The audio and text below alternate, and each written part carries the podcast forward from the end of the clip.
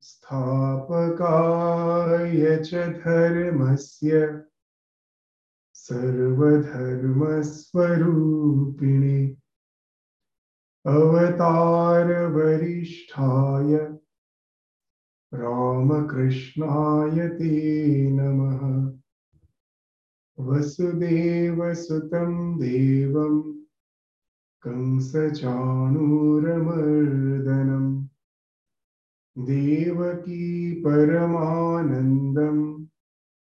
कृष्णं वंदे जगद्गुरुम्।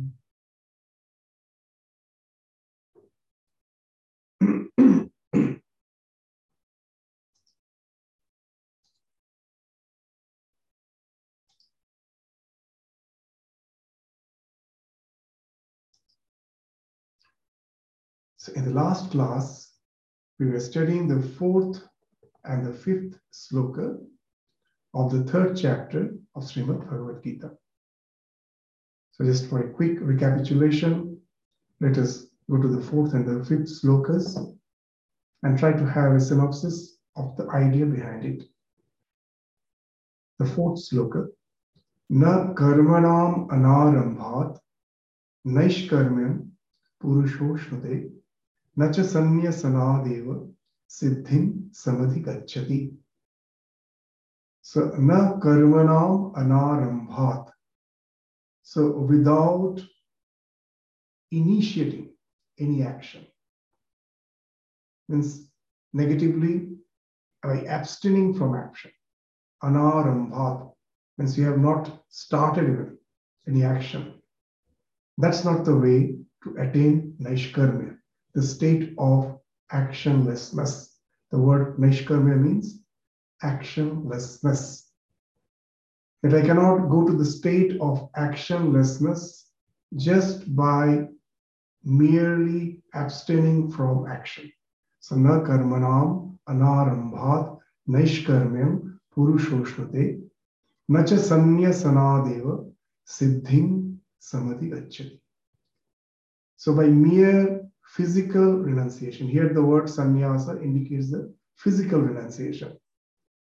That I renounce physically. I cannot attain perfection just by mere physical renunciation. So, as in the last class, we were discussing that sometimes we feel that it is the actions which is the cause of our distraction. So much responsibilities, so much uh, turmoil actions, the turmoil of action that never allows us to be at peace with ourselves. And so, the very first impression is that if I can somehow renounce my action and just be relaxed with myself, spending the day throughout the day without doing any action, that's the way I can go beyond all action. So here Bhagavad Gita, Bhagavan is saying that that's, know it for certain, that's not the way. Why? We found, we, we, you will realize within a very short time that the moment I renounce action, it sometimes happens that we go to some scenic place, very quiet place, and the first impression, oh, if I could have stayed there for long periods. My responsibilities do not allow me. If my if life somehow gives me chance, how nice it would be to just stay in this type of environment, calm and quiet. I can dive deep within myself, enjoy the placidity of my psyche, and that and that thereby be relaxed. You will find it's very if you really get the chance within a very short time, you will feel that now you feel like again going back to the world of karma. Because you find that though there is no external action, you have left the world alone. You have left the world far behind, but you cannot leave your mind. You're carrying your own mind. And that is, it's the mind that is creating the havoc the first uh, realization that comes when we are alone is that it's the world which is, it is not the world that is inimical towards me. My real enemy is my own mind. The way it makes me dance at its own whims. That never allows me to sit quiet. So the second line indicates that just by mere renunciation of action, by mere physical renunciation, you can never attain perfection. Then you find that how the vagaries of the mind is constantly disturbing you.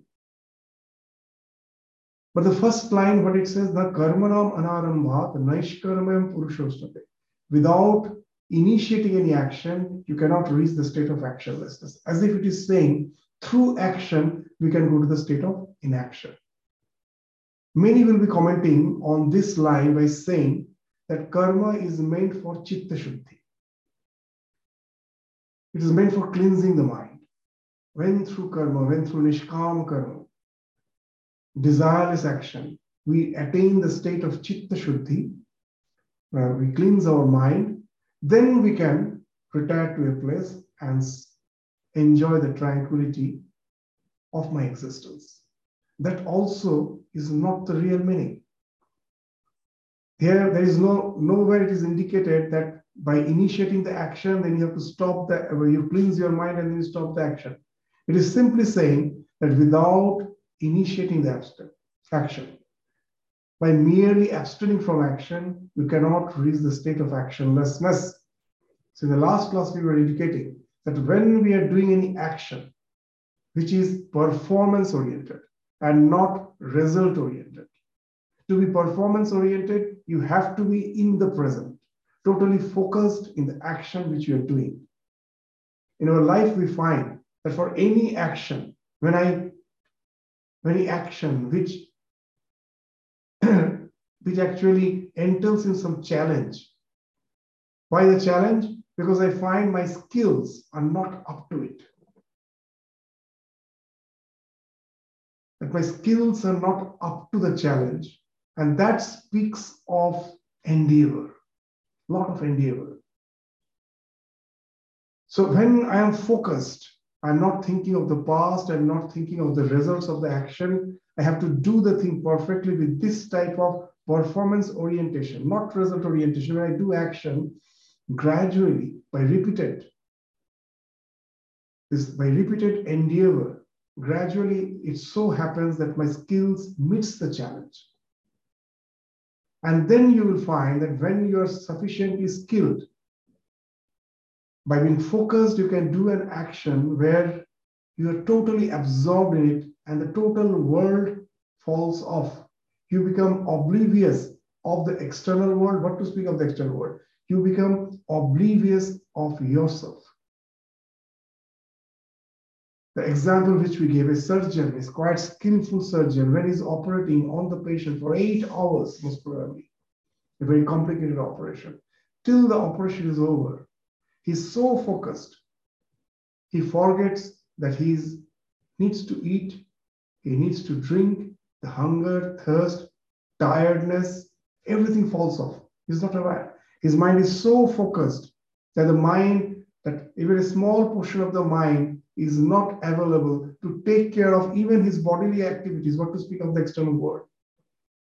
So he has entered into a state where he is within the body, where action is going on, but he is in a state of flow, enjoying a inexplainable state of actionlessness, placidity.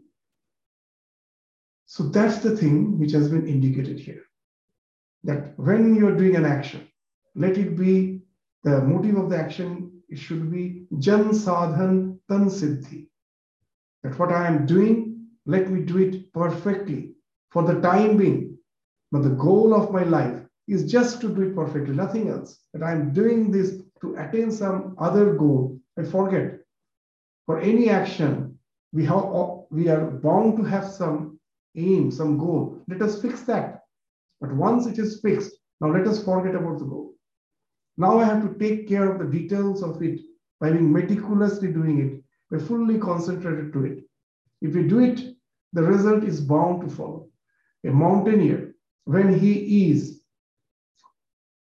planning to just go to the top of the mountain, to the peak, to the Everest, he has to climb the Everest.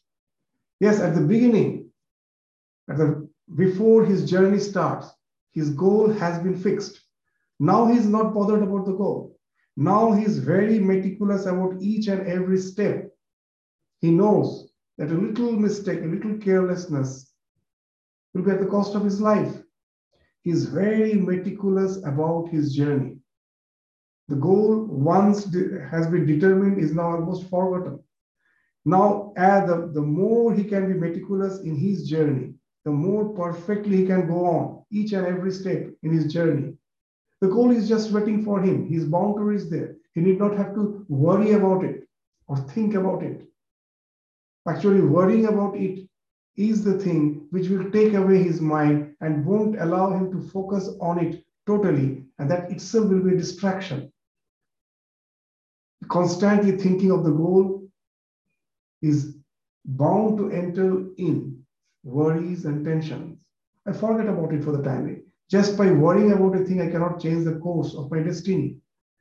Most of the time, we waste our energy just by worrying. By worrying, we cannot change the destiny. What is going to happen is going to happen. Let me give full attention to the present. Automatically, it will take care of the future of my destiny. So be fully focused, do your action, and that way, immediately, you need not have to wait for the result in future. It's something which you realize now and here. You will find a wonderful bliss has ensued. The state of happiness is the state of focus. In this world, you will find that the moment my mind is not focused, I am unhappy. When you are sitting in front of the computer and simply browsing, you will find that is at the cost of your happiness. Somehow you find you drained out, doing nothing. The same computer when you use to focus on something. You're doing some research work, you're downloading the things which are related to your research work, and you're focused in your work, the same, the same computer in front which you're sitting becomes a source of your joy, source of your happiness. He's tremendously happy. He's enjoying the bliss within, which comes from that focus. The more we are focused, the more we are happy. In this life, the basic equation behind happiness is this. Whenever we are focused, doing something with full focus, the mind cannot simply waver. The more you are swast, you are with yourself, and the more you are with, with yourself, the more you enjoy happiness, the more you are in bliss. So, this is the thing which we told, even from the standpoint of an atheist, Karma Yoga is applicable. That's been indicated in the from fourth to the eighth sloka. You will find that he's not speaking of any higher goal. Just by doing the action perfectly, by being at present, can enter in a state of actionlessness. The fifth sloka indicates what it indicates that nahi kaschit kshanamapi jatu tishthatyam akarmakrit. That someone may say that, okay, if my mind, I can, I am able to keep my mind tranquil, then there's no need for action. I can be actionless that I have developed the capacity to keep my mind tranquil without action.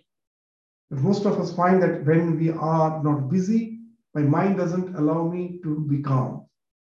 But if I can do it, then can I be actionless? Then also I'm not actionless. That's the thing which the fifth sloka is indicating. Nai kaschit, kshanamapi, not even for a moment.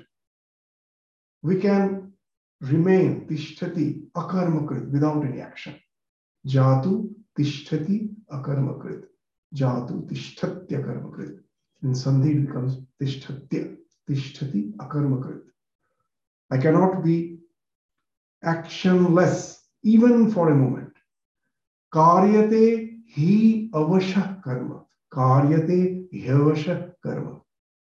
Sarve prakriti jai gunai because of being compelled by the gunas because of the gunas, which is born of prakriti, of nature. We are all bound to do action knowingly or unknowingly, constantly. So, what is this gunas? They say that the nature is comprised of three gunas sattva, raja, tama.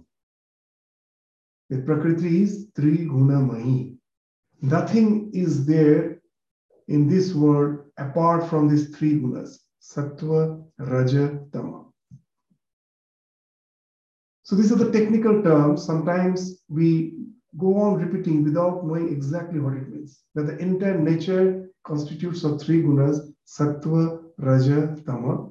Sattva is translated as tranquility, raja as action, tama as dullness, darkness, uh, uh, what do you say that ignorance these are the things which is translated as tama now what it makes sense that this word is uh, constitutes nothing but uh, tranquility action and darkness.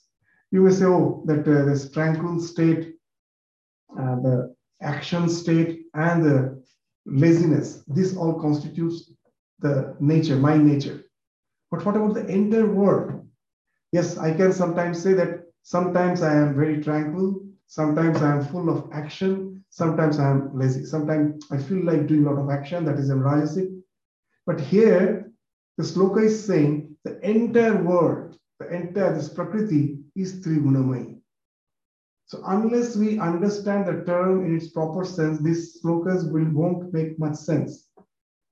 What actually this three guna is, is, is now, sattva, we say tranquility, it also means illumination. When I'm studying something, the knowledge is illuminating my mind. I say it is, is act of sattva, sattvic action. That's how we translate. Raja, when I feel like to be very much active, that speaks of my rajasikata. And when I am, of course, lazy, uh, when I'm just full of sloth, not feel like doing anything, or I'm indulgent in something, those things are considered as tamas. But again, this what actually these three gunas mean that constantly we are within the spell of these three gunas. We cannot think of life without these three gunas. Now let us try to understand from a different perspective. Sattva, illumination, speaks of all thoughts of stimuli. In our scriptures, they say the organs of knowledge, jnanendriya, the eyes, the ears, the tongue as test, not as speech. Speech becomes karma. When you're testing something, the tongue, when you're using for test, your skin and smell, all these are pure sattva. Now, again, it will be baffling. How can it be pure sattva? The eyes are pure sattva, they say the organs of vision, the organs of hearing, the organs of smell, organs of taste, organs of touch. These are pure sattva. What it is actually indicating? It's indicating that they are the organs through which the world is illumined. You cannot do any action with them. Can you do any action with your eyes? No. Can you do any action with your ears? No. Can you do any action with your nose? No. So I cannot do any action. They are just meant for illumination. Even with the tongue, as for the taste bud of the tongue is concerned, it is just perceiving. It cannot do any action. As for the muscles of the tongue is concerned, it is used as vagendriya. So sometimes you may confuse that the tongue is both karmendriya and as well as jnanendriya. No, the taste buds of the tongue are the jnanendriya, organs of perception, and the muscles of the tongue, which by its movement by touching the various parts of your mouth enables you to speak out the various alphabets. Not a single alphabet, not a single varna can be spoken without the help of the tongue. The tongue comes into picture, the way you move the tongue, and that speaks of the particular alphabet that is being pronounced. So, not the muscles of the tongue, but if I take the taste buds, are they can they do any action? No, they can only perceive. So as they can only perceive, they are considered as pure sattva. organs of action, of the hand, the feet, this pani padam, this organ of speech, the organ of evacuation, the organ of uh, what you say, the excretion the and evacuation, and the organ of regeneration. These are the five karmendriyas. You can do action with them. Can you in any way perceive anything? No. So that's why they are called pure rajas. They're pure rajasic. So you have to take the all the ideas of sattva raja tama in a comprehensive way to really find out that what this word as trigunamai means. So all the organs of actions are pure rajas. All the organs of perception are the jnanendriyas, the perception are the pure sattva. And what is tamas? The scriptures say the pancha tanmatra and the, this, this tanmatras and the, uh, this panchabhuta, these are tamasic. पंचभूत भी जैसे आकाश वायु आकाशाद वायु वायु अग्नि अग्नि आप आप पृथ्वी आकाश वायु अग्नि आप पृथ्वी the space the what you say that uh, the air the fire um, water and prithvi the earth these are the five bhutas very interesting what actually is speaking of what is the tanmatra and what is the this Panchabhuta. We think that the external world is Panchabhuta. That way, it's very difficult to explain this. Then what is Tanmatra? Which are some atomic particles? No. It is actually this uh, this five akasha speaks of what? It is the thing which enables us to uh, uh, enables us to perceive the world. That without the space in your eardrum, can you hear anything? No. The space is important. That's why in the plane or anywhere where you are, you don't want that sound. You use the ear plug to block the space. So without the space, the eardrum cannot vibrate and there cannot you cannot hear the sound. So akasha is corresponds to hearing. The space corresponds to hearing. Vayu. Vayu corresponds to the touch. Why? Without the bionic, when when we when this when something touches the skin, what is perceived is actually the difference in the bionic pressure, air pressure in the subcutaneous level. That the, there's a change in the pressure within your skin that is being perceived as the touch. So this uh, sense of touch is linked with vayu. Agni, without illumination, I cannot see. The fire is linked with our sense of percep- this, uh, what you say, seeing. Agni apa. If your tongue doesn't salivate, it is dry. Can you taste anything? Impossible. The salivation allows us to taste anything. If you don't salivate, you cannot taste. So apa is with the taste. And Prithvi, when you are going, you find the, you smell the flower. You may say it is the air. No, it is not the air.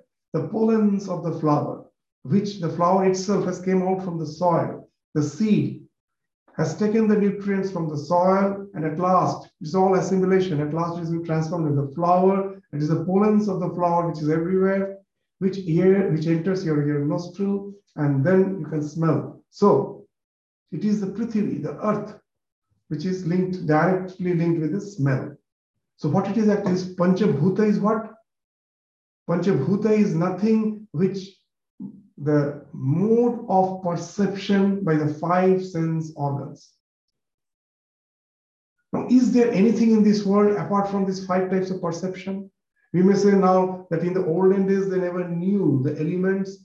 There are so many these elements. The Mendeleev's this periodic table speaks of this more than 100, 108.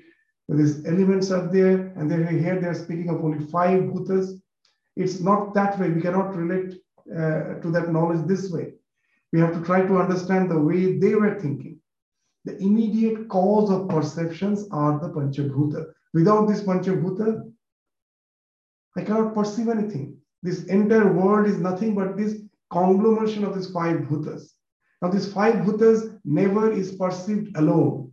When I'm looking at the flower, the color is perceived at a particular brain center, color perception center. Its texture is perceived at another uh, center. The shape, for that there's a different center. The smell was a different center. So what I am doing is piecemeal perception. The perception never happens as a whole. It's all piecemeal perception, which is synthesized, conglomerated within the mind to give you a sense of whole. So that's why in Vedanta, the external world is called prapancha. These five elements, the five perceptions are as if mixing up very nicely. Prakrishta Rupena Pancha. These five are mixing up very nicely to give you the sense of the whole, the way I'm seeing the world. So all these are happening within. Where when I'm in deep sleep, I see nothing. I'm perceiving nothing. When I wake up, I see the red flower outside. Now, is it that my mind was blank and when I wake up, there's the flower is outside and it is as if pouring into me to give me the sensation of the flower? No. All the concepts, the redness, which is perceived in the color perception center, it was asleep. It was there. The concept of redness was there. All the concepts of smell, touch, everything was there in my mind. It was just sleeping. It was not active. The external stimuli, the external world is a stimuli. When that light path just enters to my eyes, and I, what is happening? All those concepts which was in deep sleep. That's why these tanmatras, the panchabhutas, are called tamas. Why they're tamas? They were in darkness. The perception, the, in the stimuli activated them. They were sleeping, now they became the activated to give me the sense of the flower. And then what happens? I get up, walk out of my room. My karmendriyas have now become active. Go pluck the flower, bring it to my room, and as per my temperament, temperament, if I'm a devotee, I offer it to the deity in the altar, or I may decorate my dining table in with a beautiful, beautiful vase whatever it may be. As per my temperament, it is finding expression as action. Now, is there anything apart from this as a, as a living being as a concern? What is constantly happening? The stimuli is activating the mind to give you the sense of perception, and that perception is motivating you towards action. So when Gita says, Bhagavan says that the world is constituted of three guna, which is born of Prakriti, and that is for constantly forcing us to action. In how we can understand it? That the moment the life comes into existence, the, what is the first basic principle of life? Stimuli, response, conditioning. The bacteria, you give some nutrient, it is drawn towards it. If you give some toxin, it will be away from it. So what it speaks of, stimuli response, the first expression of life is stimuli response conditioning. Within my body, even when I'm sitting just quietly, how many reactions are going on? And all those reactions, the basic thing behind all those reactions is stimuli response conditioning. Though we know it or not, the moment the food enters, or the immediately the organs of digestion will be activated. The saliva, the, the saliva is secreted, the, all the digestive juices will be secreted in your stomach, the blood will come and assimilate, will absorb, then assimilation. Everything is happening because of the stimuli. This part in a, in a particular form, the stimuli is coming and the response is happening. Can I stop that? Constantly, being a living being, I cannot go beyond this stimuli response conditioning, which is being spoken of as Prakriti Jair Gunai. These three gunas, the interaction, the interplay of these three gunas is constantly going on. The stimuli is getting converted into response constantly. How the stimulus getting converted into response? A stimuli can in no way activate a stone particle. A stone remains a stone because it's the mind where you have all those tanmatras, the piecemeal perceptions as a concept is already there. It's being activated by this stimuli to give a sense of whole. They this piecemeal perceptions they now conglomerate to become prapancha, prakrishta rupena pancha. These five cong- conglomerates together to generate this Pancha Bhuta, and that motivates you towards action. So this what constitutes our existence. This is constantly going on. We cannot stop that. If we are stopped, it means we are dead. So action cannot be stopped as such that we say we'll be actionless. How can we be actionless? Life means action. So without action, there cannot be life. Even a person who is in coma, deep coma, appears to be actionless, but the doctor stays still living. Why? Because the ECG do show some curve. When the curve goes flat, then the doctor says no life. Then only there is no life. As long as there is life, there is action. The waves, the curves will show that there is action. When only it becomes flat, then only there is no action. You're dead now. So we are bound to do action knowingly or unknowingly. Karyate hi avasha. Because we think those are the actions which I'm doing consciously. Even those actions which I'm doing consciously, I have to do. For them also, I'm not the doer. And those which are happening unconsciously, of course, I'm not the doer. Even the actions which are happening consciously, they are also happening because of mere stimuli response conditioning. The mind is befooling us by thinking that I am the doer. But nothing happens because of my own will. It is the will of the, it is the programming of the nature by which everything is happening. I cannot stop it. However, I may decide not to do any action. So, if that's the case, then why just aimlessly, fruitlessly just try to stop your actions and be unproductive? Go on with your action. Wherever, in whatever position the life has placed you, go on without the worries and the tensions that let me do it perfectly. At the time being, the past is not in my hand. What has happened has happened. Future is not in my hand. It is extremely unpredictable. What is in my hand is the present. What I do with my present moment, I can decide. Whether I just go on worrying or I do the thing perfectly, I can decide. So be at present and go on doing the things perfectly, and that will enter in the state of actionlessness by enabling you to get rid of all the worries and tensions, which are like the baggage which we are carrying, to enjoy a state of perpetual bliss. It is something which can be realized here and now immediately. You need not have to wait that I will have to die after that. It is a post-mortem existence that in after death I go to heaven. Nothing like that. Here, now itself, you can enjoy the results of action, and that's what Bhagavan is indicating. Now let's go to the sixth sloka. What it is saying, Karmendriyani samyamya ya aste manasa smaran indriyarthan vimuratma mithyachara sa uchyate. So now Bhagavan is saying that he is a hypocrite. The mithyachara in most of the places it is translated as hypocrite. Mithya achara is hypocrite. But the real literal meaning is not actually hypocrite. As Rishi Aurobindo translates, I find that's more appropriate. Means you have taken some endeavor with full sincerity, but it is not going to yield any result.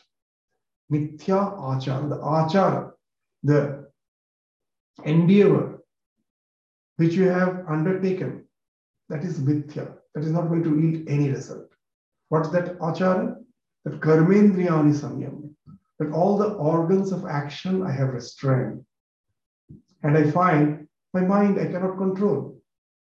The mind is traveling everywhere, I continue to dwell on the sense objects with my mind. So such such a, a, a endeavor to restrain my organs of action and I'm in no way having control over my mind it enters in a state of delusion. And we are deluding ourselves. We are fooling ourselves. Indriyarthan vimuratma. This yasme, this, this the word indriyarthan has to be linked with the first sentence. This karmendriyani samyamya ya aste manasa smaran indriyartha. That all the objects of indriya that we are constantly contemplating on my mind. So he is a vimuda. He is deluding. He is totally deluded. The action which he has taken is not going to yield any result. And that's why it is mithya achara. So this aspiring to lead an ascetic life, many people find what they do that they think that to lead an ascetic life, many people will be renouncing their work. And just to discover that the renunciation is not accompanied by this, this the same amount of mental and intellectual withdrawal from the sensual fields. So this creates like it, it, it, it is just a type of hypocrisy where one displays an external show of religiosity, while internally he's living a life of this all the trivial sentiments, all the motives, everything is there.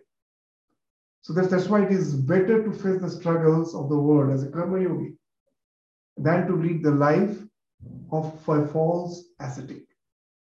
So running away from the problems of life by prematurely taking sannyasa is not the way which we can think of uh, our spiritual evolution. So Sri Ramakrishna used to speak of Markata Vairagya. The word Markata means monkey. Markata Vairagya. Monkey renunciation. What it speaks of, Sri Ramakrishna jokingly used to say that when I went to certain religious gatherings where all were meditating, I found that their meditation is just like the meditation of a monkey. Why? As, as Ramakrishna could as if scan into their mind, he found that it was full of vagaries, plans. Once Rani Rashmani was uh, sitting beside Ramakrishna when Ramakrishna was performing his worship and he was singing some devotional song. He could realize that Rashmani's mind has went somewhere else. He slapped her and brought her back to her senses. That sitting here thinking of something else, thinking of some lawsuit which she has to uh, she has to face. All those things that she is thinking, and Ramakrishna understood. So that's our mind. Markata is like a monkey, it is jumping. His Ramakrishna jokingly told that I found that just sometimes you will find the monkeys are sitting quietly. It may give an appearance that they are as if meditating. But Ramakrishna is actually what? They are planning that whose in whose house the plantains, the bananas are ripened. So where he has to jump, and when he has to jump, when uh, in the afternoon, most probably they are having a siesta, sleeping, that's the time we will go and attack those places. Those are the plans which are going on. But you see that monkey sitting quietly, as if meditating, but mind is constantly planning. So that is the monkey meditation. That type of vairagya. Sometimes what happened, we find that because someone has passed away or because of some sudden shock, a type of renunciation came.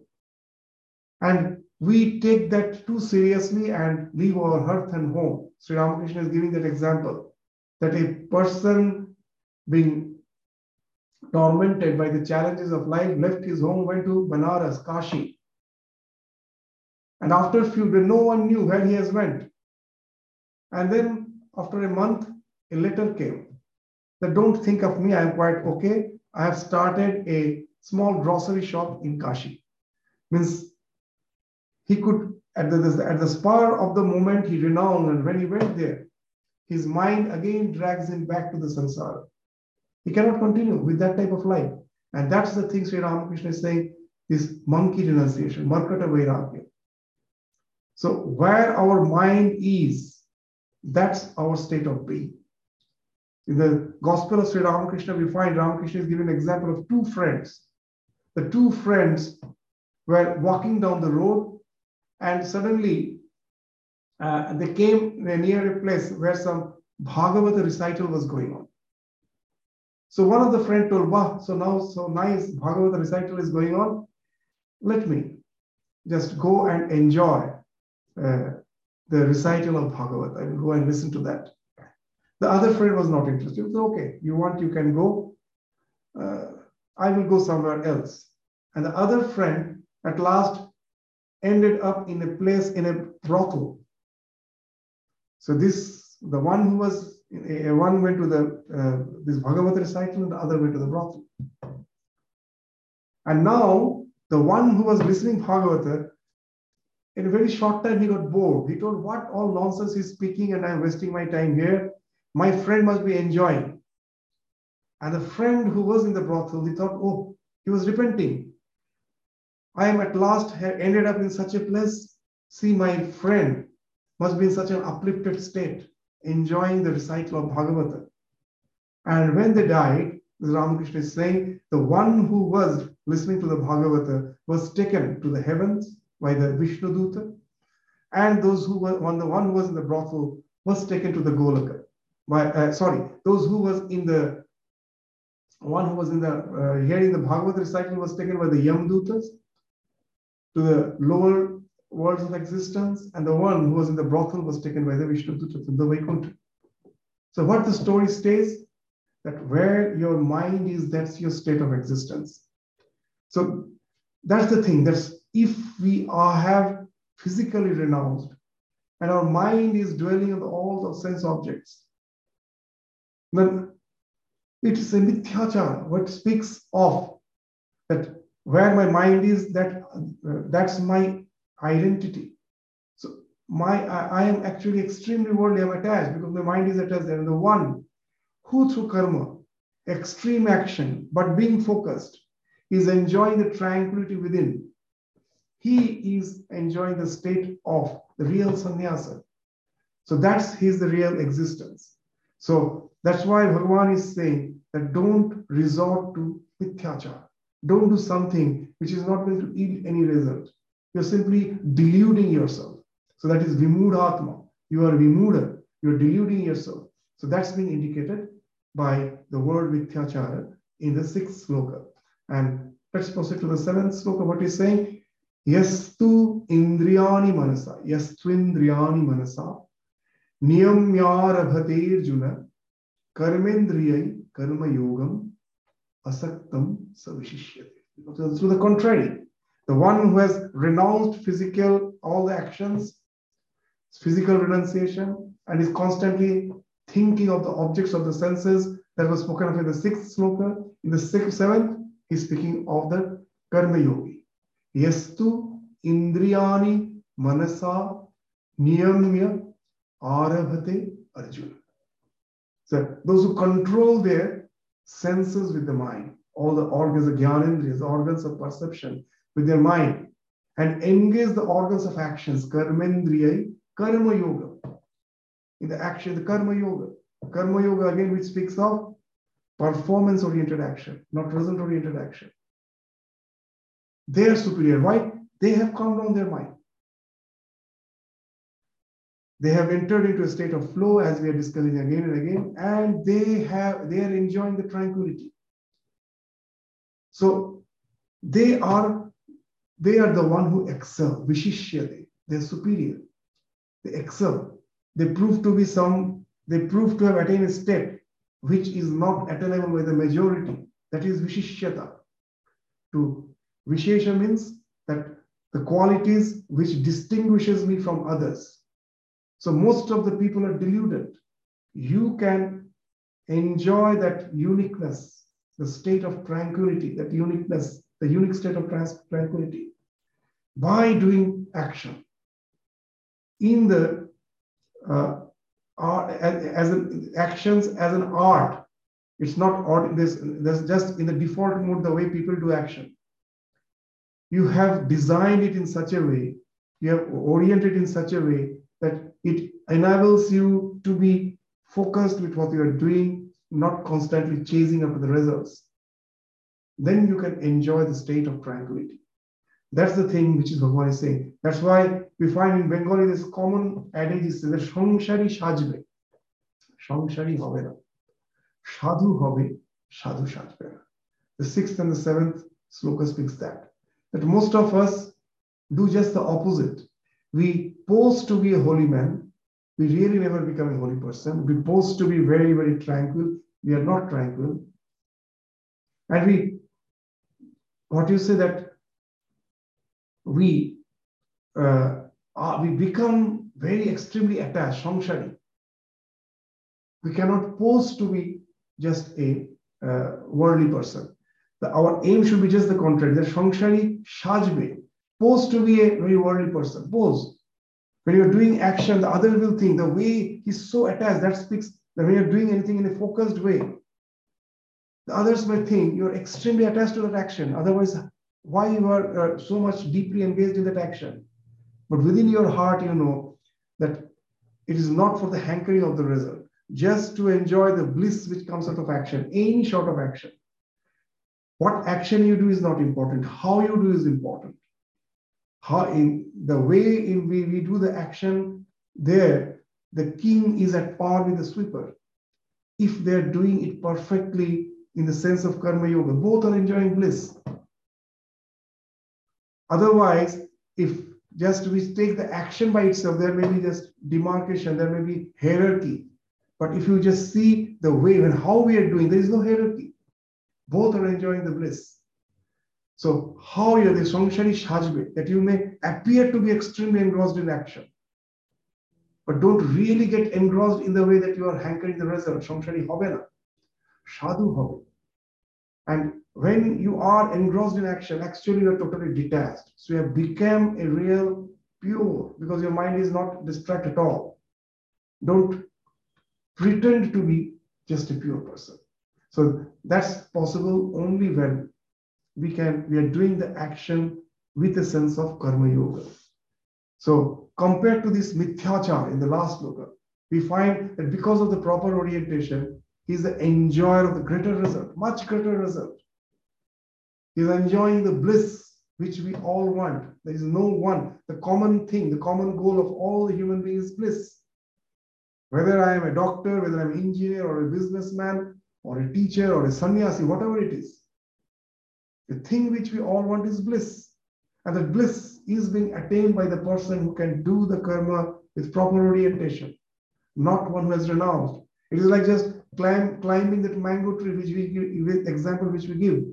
The orientation makes the big difference. It's not the endeavor, but the orientation. But suppose there is a mango tree and there are two walls, and you just hurriedly keep your ladder in one of the walls and climb to find that the mango tree is not reachable. And then you realize if I would have kept the ladder on the other wall, just the next wall, the mango, this ripened mango would have been reachable. It would have, it would be something nearby. So in for both the cases, when you're climbing the ladder, the endeavor in both the cases is same. But you get the result only when you have kept the ladder on the correct one. So this speaks of the orientation that in our life, so much endeavor goes west. As Swami Vivekananda in one place, just when he finds that the people are not convinced about the spiritual way of life, he's very nicely saying that how many lives you have wasted why not waste one life for me? Me means this ideal. Just give it a try. So many lives we are wasting. Our entire life is being wasted by this false orientation. That's vimura, that's deluded orientation. Change the orientation. That let me forget about the result. Let me do the action. Let me forget about laziness, that I renouncing of action, that what happens? Our renunciation, uh, from where it comes? From the frustration that when I'm doing, we go from one pole to the other. We do the actions with all uh, hankering for the result. And at last, when we find that we cannot attain the result, and then a false renunciation comes. And then we go to the state of actionless. So these are the opposite polarity where, where we are constantly, like a pendulum, we are going from this one pole to the other. That extreme action with attachment, and then a false detachment. And again, I find I cannot stay detached. Again, I'm piteously like a slave being drawn towards action with attachment. Again, I come to this detachment. So it's, it's just waste of energy. give a different orientation. Let me forget about the result. Let me do the action just for the sake of the action perfectly. And I offer it to the in the feet of the divine. Even if you are not believing in God, forget about it. Let me develop a test of doing the thing perfectly. I don't bother about the result. You will find that the happiness is something which is immediate, it comes like a cash down payment. Immediately you get it. You do, you get it. And then you find that I, I, was just aimlessly chasing for something which never gave me any result. Like a pendulum, it was just forcing me to swing from one pole to the other. And now I attain a state of equipoise, a balance. So, as per the endeavor is concerned, it was the same. But as with orientation, one endeavor can give you the result, the other is in for, for the other, the goal is far-fetched. You can never reach the goal. So now, as a conclusion, Bhagavan in the eighth sloka, what is saying? So this from the fourth to the eighth, here we are taking Karma Yoga from the secular aspect. He is not speaking of any other dimensions of existence to which we have to be aware of. Nothing. Just the action which we are doing for the sake of action. So this even a, that as we are saying, even from a secular point of view, we can understand the importance of Karma Yoga, which he is discussing from the fourth to the eighth. The eighth, as a conclusion, is what he's saying. That's why Niyatam Kuru Karmatvam. Constantly go on. Don't try to don't stop the action. Niyatam Kuru Karmatvam. Karma Jyayo Hi Akarmana. That constantly go on doing action because action is superior to inaction. Karma jyaya hi akarmana. Sharira yatra pi chate na prasiddheda akarmana. Even for the bare maintenance of your body, sharira yatra, just to maintain your body, it is not possible without being active, knowingly or unknowingly. Some sort of action has to go on, even to maintain your body. So don't fruitlessly, aimlessly, unproductively be deluded to think that I will attain peace by resorting to actionless. Go on with your actions, change the orientation. So, entire Bhagavad Gita is actually a training in transforming and changing our orientation, not what we are doing or how we are doing. That's important. What we are doing is not important. How we are doing it. For that, the proper orientation should be there. And once we can do that, the same action which was the cause of my suffering becomes the source of perpetual bliss. So from the ninth sloka, we will come to the, one of the unique aspects of Bhagavad Gita. That is the concept of yajna, where we will find that the yajna is not just the ordinary fire sacrifice which has been spoken of in the Vedas, not that karma kanda. The yajna is something which actually en- encompasses our entire existence. It is a rhythm.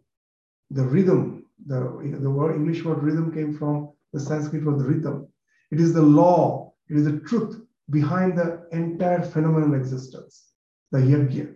That's in one word, it is the idea of interdependence that we will find uh, is being indicated in the Bhagavad Gita, in that, in that all encompassing sense, not in the limited sense, is being indicated in the Bhagavad Gita that it is the yajna, which is the rhythm of our existence, the law of existence, the truth behind the existence.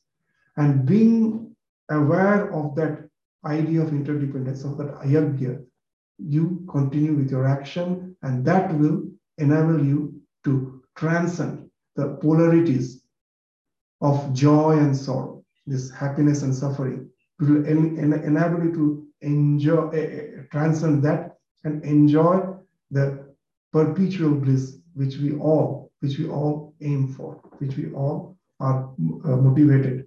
So that's the thing. This idea of yajna will uh, be initiated from the ninth, will be initiated from the ninth sloka of the third chapter, which we will start discussing again in the next class. So with this, we stop our discussion today. Thank you all. Namaskar.